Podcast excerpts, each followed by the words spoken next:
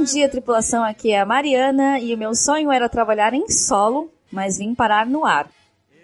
Bom dia, tripulação. Meu nome é Ariel e eu consegui meu tão sonhado par de asas, mas às vezes dormindo só três horas por noite.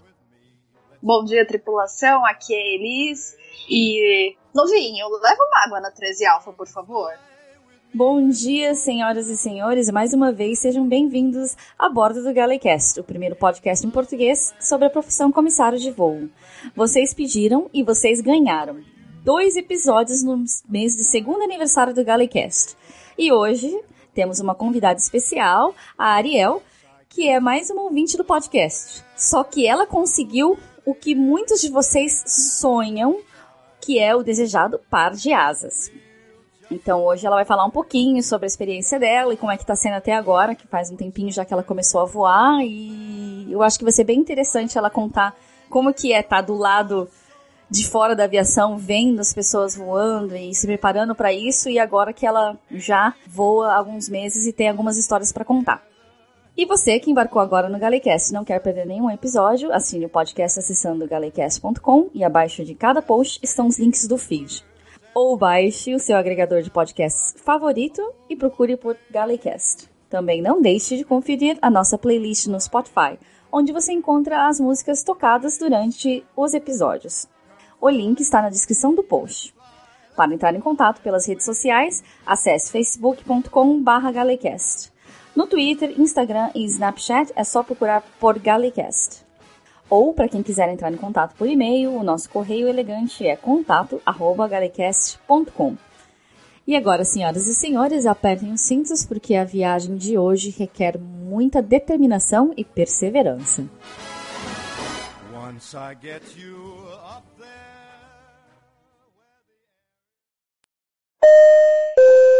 Tripulação portas em automático.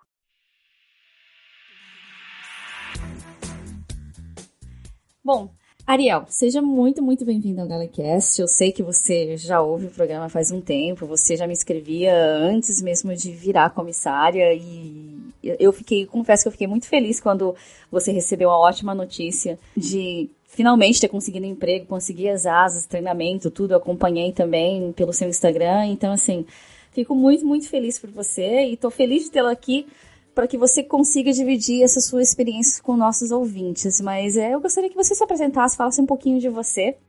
Ah, então primeiro eu quero agradecer a oportunidade de estar participando do programa. Estou muito feliz de estar aqui e também muito feliz de estar na aviação. Esse sonho de ser comissária é meio louco, né? Porque eu tenho 22 anos e eu não faço a mínima ideia de quando decidi ser comissária.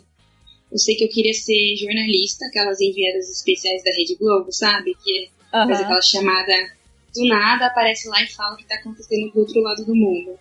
Só que eu tinha dificuldade de falar em público. Uhum. E aí eu acabei desistindo disso. Foi passando, passando. Aí eu comecei a fazer cursos técnicos relacionados à área de turismo. E de repente eu decidi ser comissária, mas eu não lembro nem quando, nem onde, nem porquê. Aí depois que eu decidi, eu coloquei isso na minha cabeça e falei, eu vou ser comissária e desde então tudo que eu fiz foi para alcançar esse sonho. E, Ariel, como é que você conheceu o podcast? Porque, claro, as pessoas acabam sabendo de maneiras diferentes. Tem ouvinte que caiu por acaso, que, ou que foi recomendação do iTunes, ou porque me viu no YouTube. Mas eu acho que você já acompanhava o Galecast bem antes de eu sair no, no vídeo do, do Lito lá no canal Aviões e Músicas, porque depois que eu saí nesse vídeo, a popularidade do, do podcast assim explodiu. Então, mas você já, já era old school já, já era antes disso, certo?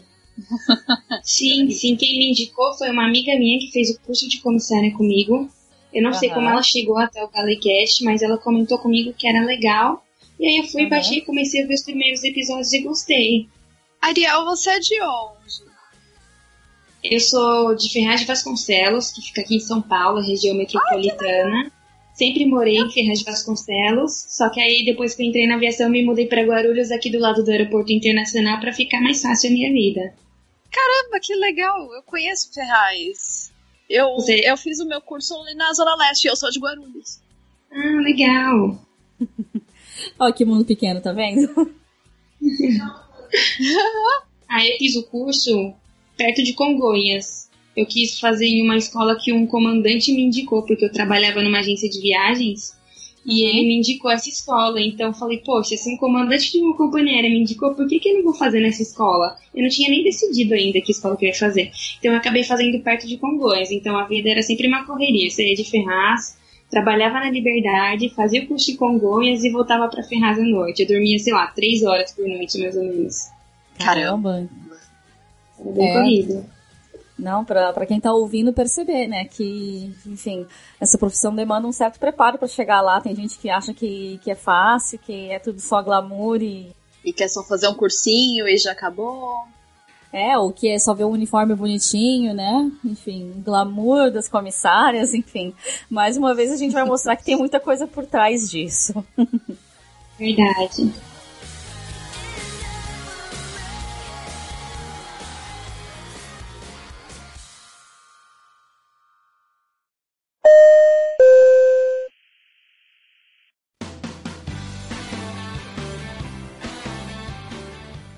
Você já falou no primeiro bloco, Ariel, que você fez cursos extras, fez o curso inclusive indicado pelo comandante da companhia de uma companhia aérea. E que outros tipos de curso que você fez? Que tipo de preparação você fez? Porque o que eu vejo muito nas redes sociais é as pessoas reclamando que ah, é difícil conseguir uma vaga, é, porque todo mundo fala que é fácil e não é, que eu já tô há dois, três, quatro, cinco anos é, mandando currículo e ninguém me chama para entrevista. É, que eu sei, você fala inglês, correto? Ou espanhol? Inglês. Inglês, né? E enfim, eu já falei aqui mais de uma vez no Galecast que a importância do idioma estrangeiro, no mínimo inglês, ou tudo bem, você pode até entrar com espanhol, mas o inglês uma hora ou outra vai acabar sendo necessário, mas que tipo de curso que você fez? Que tipo de preparação você fez para chegar onde você está hoje? Porque seis meses atrás você não estava na aviação, você estava ainda sonhando com isso, certo? Certo. Então, Mari, eu sou uma pessoa que gosta sempre à frente de todo mundo. Então, antes de fazer o curso de comissária de bordo, eu fiz um curso preparatório para seleções em companhias aéreas com o Rodrigo Rocha, né? Uhum. E aí eu não, não, sabia, nem tinha feito curso de comissária, não tinha feito ANAC, eu era mais novinha desse curso, eu caí de uhum. paraquedas lá. Então ele falando um monte de coisa e eu sem entender nada. Começou aí. Esse curso eu fiz acho que uns três dias antes de começar o curso de comissária. Aí eu fiz o curso de comissária, durou mais ou menos seis meses. Aí logo em seguida eu fiz a NAC, consegui passar de primeira. Aí eu fiz novamente esse mesmo curso com o Rodrigo Rocha. Aí sim, eu consegui ter uma, um entendimento muito melhor do que ele estava explicando, como eu poderia fazer para ser melhor notada pelas companhias aéreas. E esse curso me ajudou muito, porque ele fala muito sobre postura, tanto na parte comportamental quanto de vestimenta. Fala uhum. sobre como elaborar, elaborar um bom currículo, o que, que você tem que fazer para o seu currículo chamar atenção. Então é um curso assim que eu super indico para todo mundo porque me ajudou muito. Como eu fiz ele antes do curso de comissária e depois eu consegui tirar uns prós e contras aí do que, que iluminou a minha mente para eu conseguir ser chamada para fazer a seleção, né? E logo depois eu também fiz um curso do Rodrigo Rocha também que chama Oficina Prática de Dinâmicas de Grupo, que ele simula uma seleção. Então você tem que ir toda paramentada, roupa social, uhum. maquiagem, levar o currículo. E aí ele faz uma dinâmica, só que ele faz uma mistura das quatro maiores companhias aéreas nacionais aqui do Brasil, né? Uhum. Então ele faz dinâmica como acontece na laranjinha, dinâmica como acontece na vermelhinha. E aí você uhum. vai fazendo e ele vai anotando seus pontos fracos, seus pontos fortes. E no final ele te dá um feedback do que você precisa melhorar e do que você não precisa. E como eu sempre quis estar à frente, muitas vezes nessas dinâmicas alguma coisa eu me destacava. Ele falou assim: olha, pessoal, a Jennifer fez isso, isso e isso, façam como uhum. ela porque isso tá certo, entendeu? Então eu via que o que eu tava aprendendo tava me dando resultado. E o Rodrigo, você já gravou com ele, você conhece ele, ele é uma pessoa assim que não tem o que dizer, sem palavras, né? Ele é extremamente inteligente, é uma pessoa muito legal, conhece muito de aviação, então ouvir um elogio dele para mim foi uma coisa assim que me deixou lá em cima, né? Nossa, fantástico, Ariel. Você fez um comentário que você já praticamente comentou o que eu ia dizer, que os cursos do Rodrigo Rocha, ele mesmo já esteve aqui, quem conhece, confia, sabe como é a qualidade, ó, agora tá tendo um testemunho de alguém que passou por isso mesmo, fantástico. É isso mesmo. E eu indico mesmo os cursos, é um investimento que você faz, mas que você vai ter um retorno logo assim que você trabalhar por conta do salário, né? Então vale a pena você fazer isso, uhum. porque não só para a profissão de comissário, mas para a vida. Você vai utilizar isso se você depois, sei lá, não quiser mais ser comissário ou que resolver mudar de profissão. Com certeza você vai usar um dos ensinamentos dele para sua vida. Bacana. O Ariel, você, assim, eu, é, pelo que eu pude entender, você tinha uma rotina bem corrida e trabalhava, morava assim, pô, de Congonhas para Ferraz de Vasconcelos é bem longinho. E você achava essa rotina de curso e até o próprio curso difíceis? Para ser sincera, não, porque eu sempre gostei de correria. Sou uma pessoa que eu não consigo ficar parada. Se eu ficar parada, parece que eu fico doente, entendeu? Então eu tinha sempre que estar tá fazendo muita coisa, aproveitando meu tempo porque quando eu decidi ser comissária, eu falei, eu quero ser. Eu vou fazer acontecer. Então eu comecei a correr atrás de tudo para conseguir dar tempo de ser o mais rápido possível, porque eu sou uma pessoa muito imediatista, sabe? Quando eu quero, eu quero para ontem. É, de certo modo eu me identifico porque eu, eu, também trabalhava e, nossa, eu acho que eu já faltei, cheguei a faltar umas duas ou três vezes no curso porque eu tinha feito hora extra no dia anterior, então eu achava assim, ai meu Deus, eu, eu preciso conseguir, eu preciso conseguir, não tem assim, eu não vou conseguir achei bacana esse teu lado de, da correria, de correr atrás, porque de certo modo a gente precisa um pouco disso pra. Né, imagina uma ponte aérea, você tem que trabalhar. Ah, você trabalhar ali em. Gente, por que eu tô falando isso? Enfim. É, deixa eu pular. Eu entendi o que você quis dizer. Você quis dizer no sentido da gente já estar tá acostumado com essa correria, porque quando a gente trabalha como comissária, a nossa rotina é meio louca. Tem uma hora que você está fazendo ponte aérea, que é um voo super curto, quando não está fazendo um Fortaleza que tem três horas de duração. Então, é, você tem que estar tá acostumado com essa correria, você tem que estar tá pronto para receber ela. Exatamente, você tem que saber dosar o que, que é um voo que você pode atender ali com mais calma, você pode mimar mais o, passageiro, o cliente, o passageiro, enfim. É, quanto no voo mais rápido, que você não tem tanto tempo para conversar tanto, mas você, assim, mesmo sem perder a simpatia, você atende ali com certa agilidade para poder atender todo mundo legal. Exatamente. E você falou uma coisa, Ariel, que me veio à cabeça que uma vez que eu fiz, uma única vez, na verdade, que eu fiz um voo de traslado. Fiz um voo de Munique de volta para o Oriente Médio. E assim, cinco horas e meia sem fazer absolutamente nada. Para não dizer que eu não, que a gente não estava fazendo nada, é, a gente estava só, claro, cuidando dos pilotos, ia lá, visitava ou ficava conversando, levava comida, enfim. E aí, esse voo que eu fiquei sentada sem ter muito o que fazer, assim, meus amigos pilotos que estão ouvindo, não fiquem ofendidos, por favor. Mas eu falei, gente, eu acho que eu não consigo ser piloto.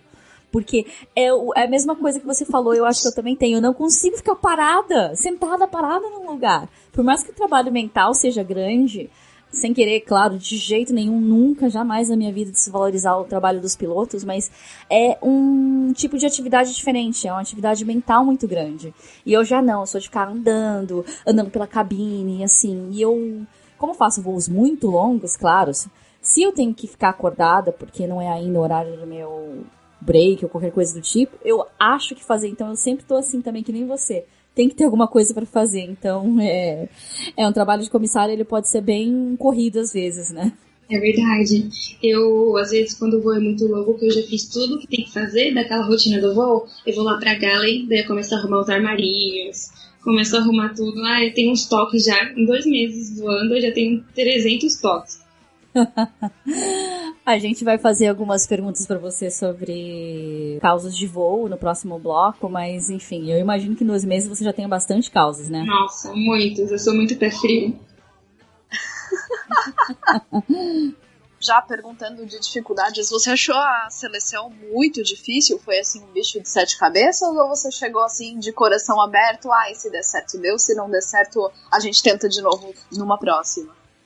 Olha, o que eu vou falar, muita gente vai ouvir e vai achar que eu sou louca. Mas eu não achei essa versão difícil. O que eu acho difícil na aviação, principalmente na aviação nacional, é você conseguir ser chamado para a seleção. Porque tem muita gente formada, entendeu? Tem muita concorrência. Mas a partir do momento que você conseguiu essa oportunidade de participar de uma seleção, Aí é tudo com você, tá na sua mão. E eu me preparei muito, eu fiz curso, eu fiquei estudando a história da companhia aérea, fiquei estudando as perguntas que eles poderiam me fazer e o que eu poderia responder. Claro, que eu não vou mentir porque não se mente numa companhia aérea, mas também você vai tentar responder de uma maneira que agrade a pessoa que vai ouvir, entendeu? Então eu me preparei muito bem para a seleção. Então para mim a seleção não foi difícil. Tá, que bom.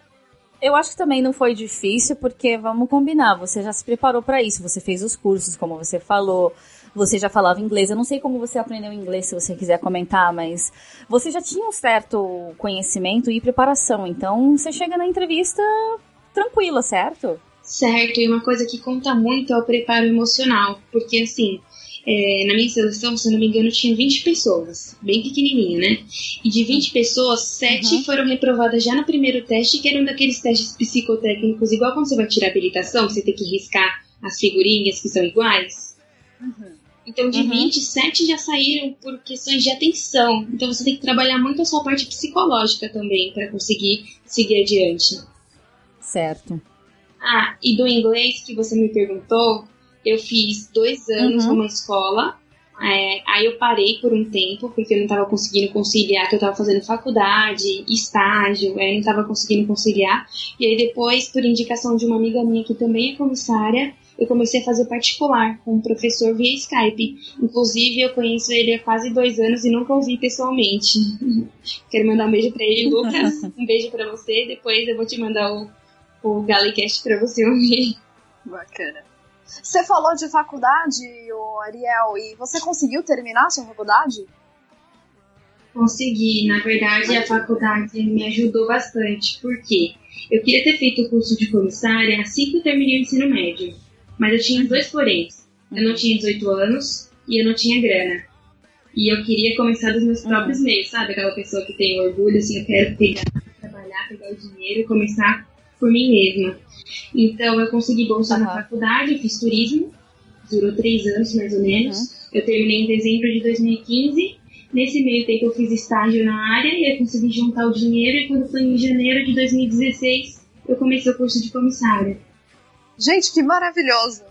Né? Que história fantástica. A pessoa foi à luta e eu espero que também, eu espero que sirva também de inspiração para muitos ouvintes jovens nossos, porque eu tenho recebido mensagens de uma galera aí de 17, 15. Eu acho que o mais jovem que eu recebi foi de 11 ou 12 anos, se eu não me engano. Então, tem um pessoal novinho ouvindo a gente que assim também sonha com isso e ó, vai à luta que vocês conseguem. Corre ali através dos meios que tem, né? E foi, poxa vida, não tenho 18 anos, não tenho dinheiro, vou fazer faculdade, vambora. E depois que eu terminar, eu vejo o que eu faço. Corre atrás de faculdade, estágio. Terminou a faculdade, terminou, fez o curso e tá aí voando. Isso é bacana. Muito rápido.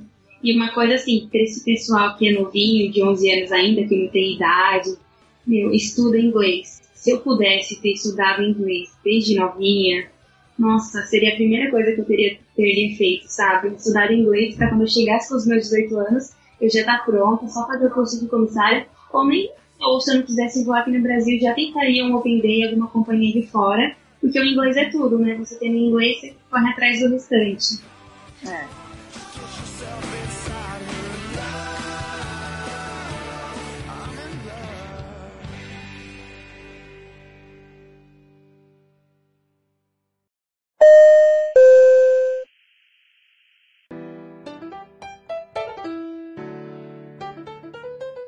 Bom, Ariel, quando eu perguntei lá na página do Facebook o que, que os ouvintes queriam pro aniversário do Galecast, Maria falou dois episódios.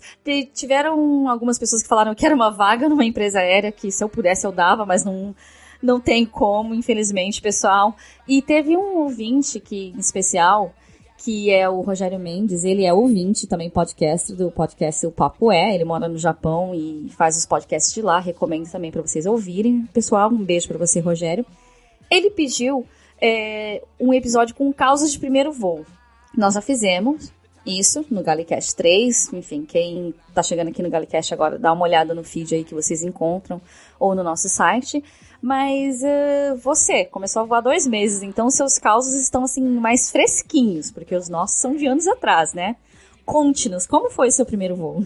Ah, o meu primeiro voo tem duas opções. Você tá querendo falar o primeiro, primeiro mesmo? Porque quando a gente entra na companhia aérea, a gente tem o um voo de instrução, que a gente vai acompanhando a tripulação, uhum. mas a gente não acompanha a tripulação. Mas aí a chefe vai, explica várias coisas pra gente, coloca a gente pra fazer algumas coisas.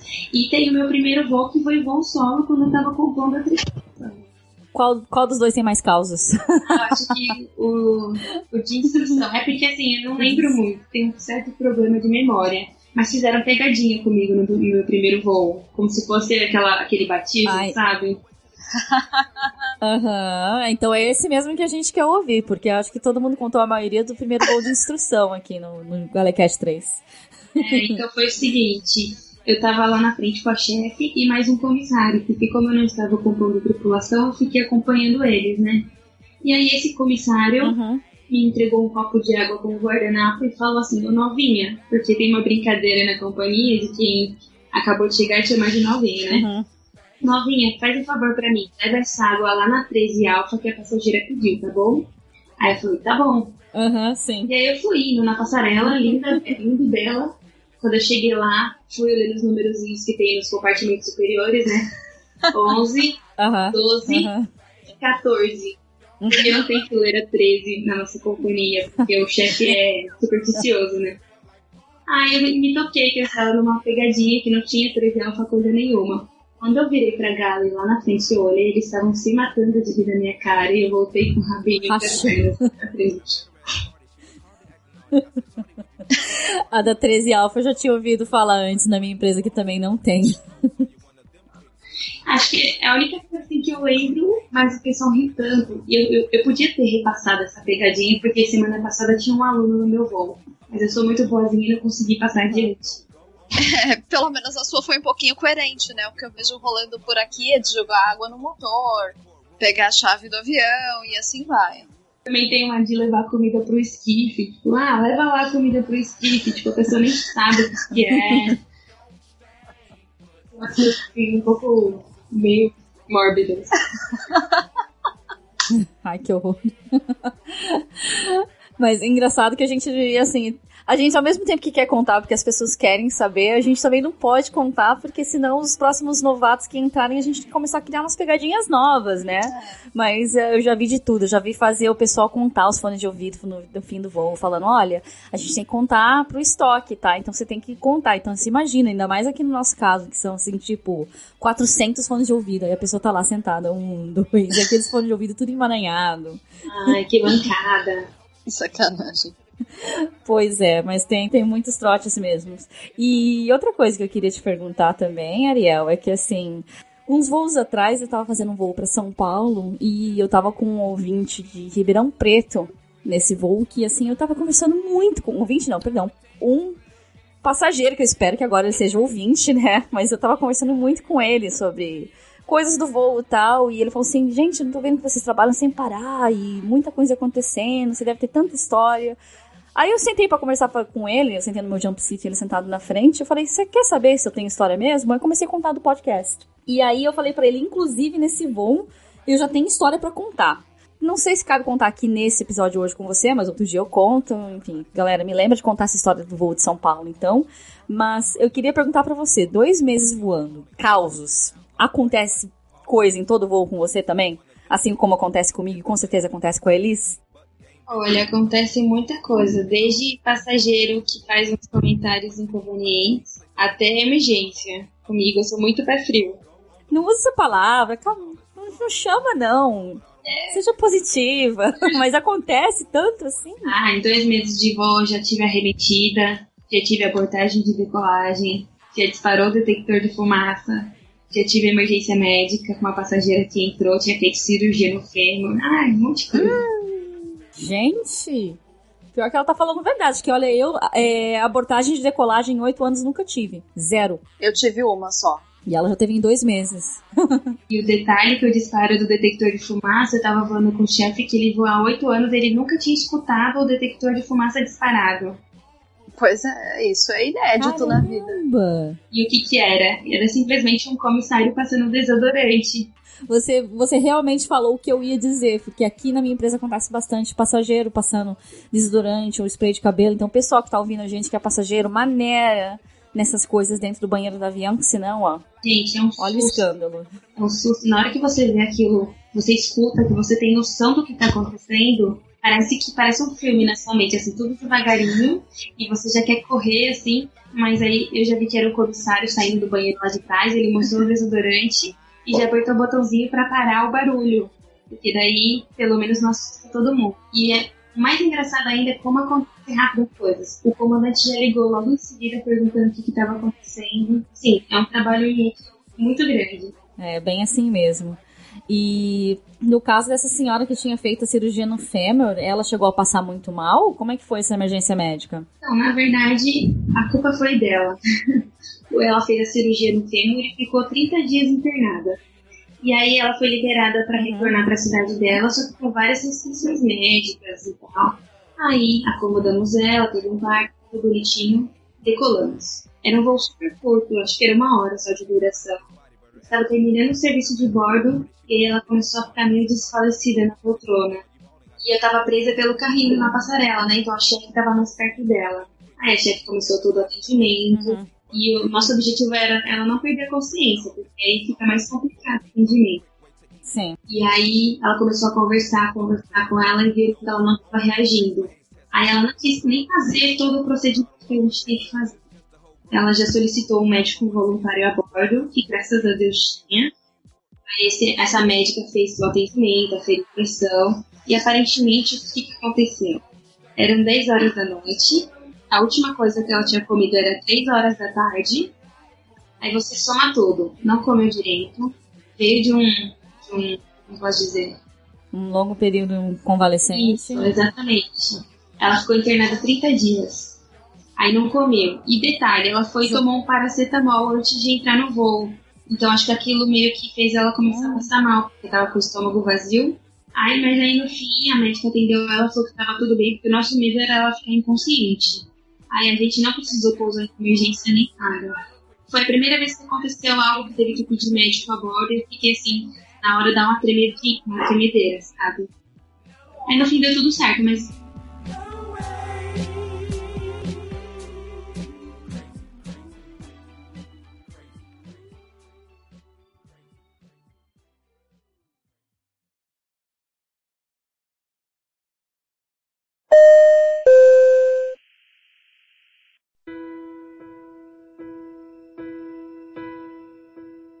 Bom, Mariel, e estamos já chegando no último bloco desse programa. Que é uma pena, porque tá tão gostoso o papo, tá tão interessante ver como, enfim, você batalhou para isso, conseguiu, tá vivendo o seu sonho e e eu espero que quem esteja ouvindo, que está ainda lutando para conseguir um par de asas, que esteja também ouvindo e vendo que é possível sim você balancear vários aspectos da sua vida, estudo, trabalho, etc., e se preparar para o que vem pela frente. Então, ninguém melhor do que você agora do que para poder dar um conselho, uma dica para quem está ouvindo hoje e que sonha em voar, como era você seis meses atrás. Tá, eu vou dividir então em duas partes esses conselhos. Para quem é novinho ainda e não tem idade, nem fez o curso, e para quem já está preparado, mas ainda não conseguiu entrar. Então eu vou repetir mais uma vez aquilo que eu já falei para quem é novinho. Estudem o inglês, se preparem nos idiomas. O máximo de idiomas que vocês conseguirem falar é um diferencial. O inglês é obrigatório, mas outros idiomas são diferenciais. Então aproveitem e não deixem o tempo passar, porque o tempo passa muito rápido. E para quem já está formado, é, continua se especializando, não desiste, tem que manter o foco, ter disciplina, mesmo que você for estudar sozinho. Então, o Rodrigo ele posta muitas dicas que você não precisa fazer o curso com ele para ter acesso. Então, na página dele no Facebook, ele dá indicação de livros que são muito bons, ele dá indicação de links com exercícios de espanhol, de inglês, de como se preparar para a seleção. Então, vale a pena seguir ele, que eu acho que ajuda também fazer os cursos dele também porque me ajudou muito. E é importante, não desistir. Se você tem esse sonho, corre atrás, estuda bastante, se esforça que você vai conseguir.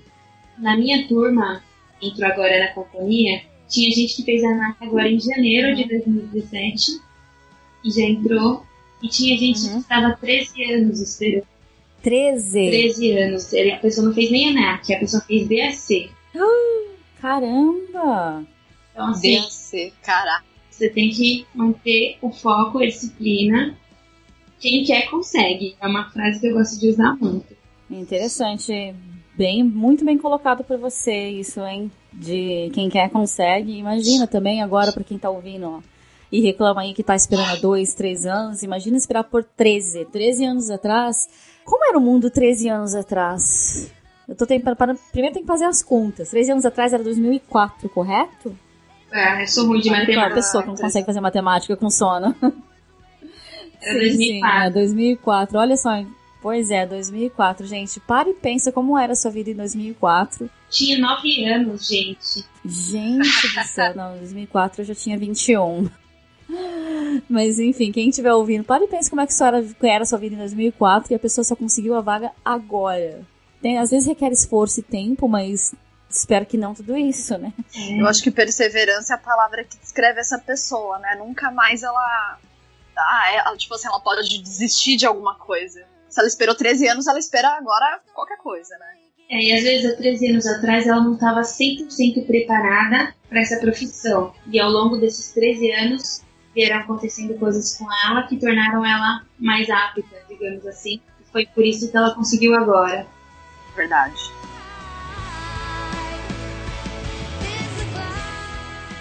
Sabe, é, é, que assim, eu tô, eu tô processando a informação do programa inteiro, sabe? E é, é incrível como a gente tem história muito parecida. Apesar de eu não ter terminado a faculdade, a trajetória que a gente percorreu foi muito parecida.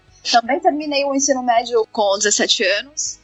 É, e aí, logo em seguida, já emendei numa faculdade. A minha mãe não tinha como pagar faculdade, nem curso, nem nada para mim. Fui nas públicas, passei. Só que aí eu depois encontrei emprego e depois passei por outro emprego que é o meu atual hoje eu entrei como agente de solo e aí a carga de trabalho foi aumentando, eu não consegui dar conta da faculdade. Então tranquei a faculdade, como eu já tinha um pouco uhum. de, de grana já para investir, fui correr atrás do curso de comissário e começou aquela coisa.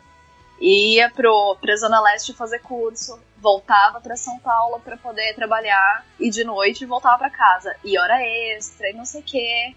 Foi puxado foi muito uhum. puxado. Inglês estudando assim por conta, fazia um cursinho de sábado, mas também tive que trancar porque ficou complicado. E consegui. Consegui, deu certo. Foi até relativamente rápido, mas. E assim, é, é muito bacana ver que é tudo fruto de esforço. Não adianta você ficar estagnado, achar que só o curso, só o inglês é suficiente. Tem que correr atrás sempre de um plus, de, de se informar, de conhecer, de estudar. Uhum. E, e focar, né? Com certeza. É, mantenha o foco, pessoal, com certeza eu brinco assim que o curso do comissário e a prova da NAC é só um arroz com feijão. Todo mundo faz. Então você uhum. tem que fazer umas outras coisas para você ter uns pratos diferenciados, estrogonofe, sabe? Eu faço uma analogia assim. Você tem que uhum, se destacar sim. por alguma coisa. É, destacar bastante, às vezes você precisa fazer uma, uma refeição de, de cinco etapas, né? Faz uma primeira classe. É concorrido, mas é, exatamente, uma primeira classe praticamente, porque é concorrido, mas é aí, tá? Ariel é uma prova viva de que se você se esforçar, Ariel e, claro, Elis também, sem querer desvalorizar, nossa querida Elis, que já grava aqui com a gente faz tempo, mas também, meninas, vocês duas são uma prova viva de que quem se esforça, quem vai atrás, consegue.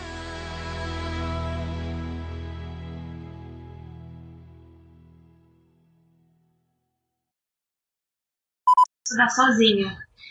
O Rodrigo ele posta muito algumas dicas na internet, então você não precisa pagar um curso pra. Peraí, peraí, peraí, ambulância, ambulância, ambulância.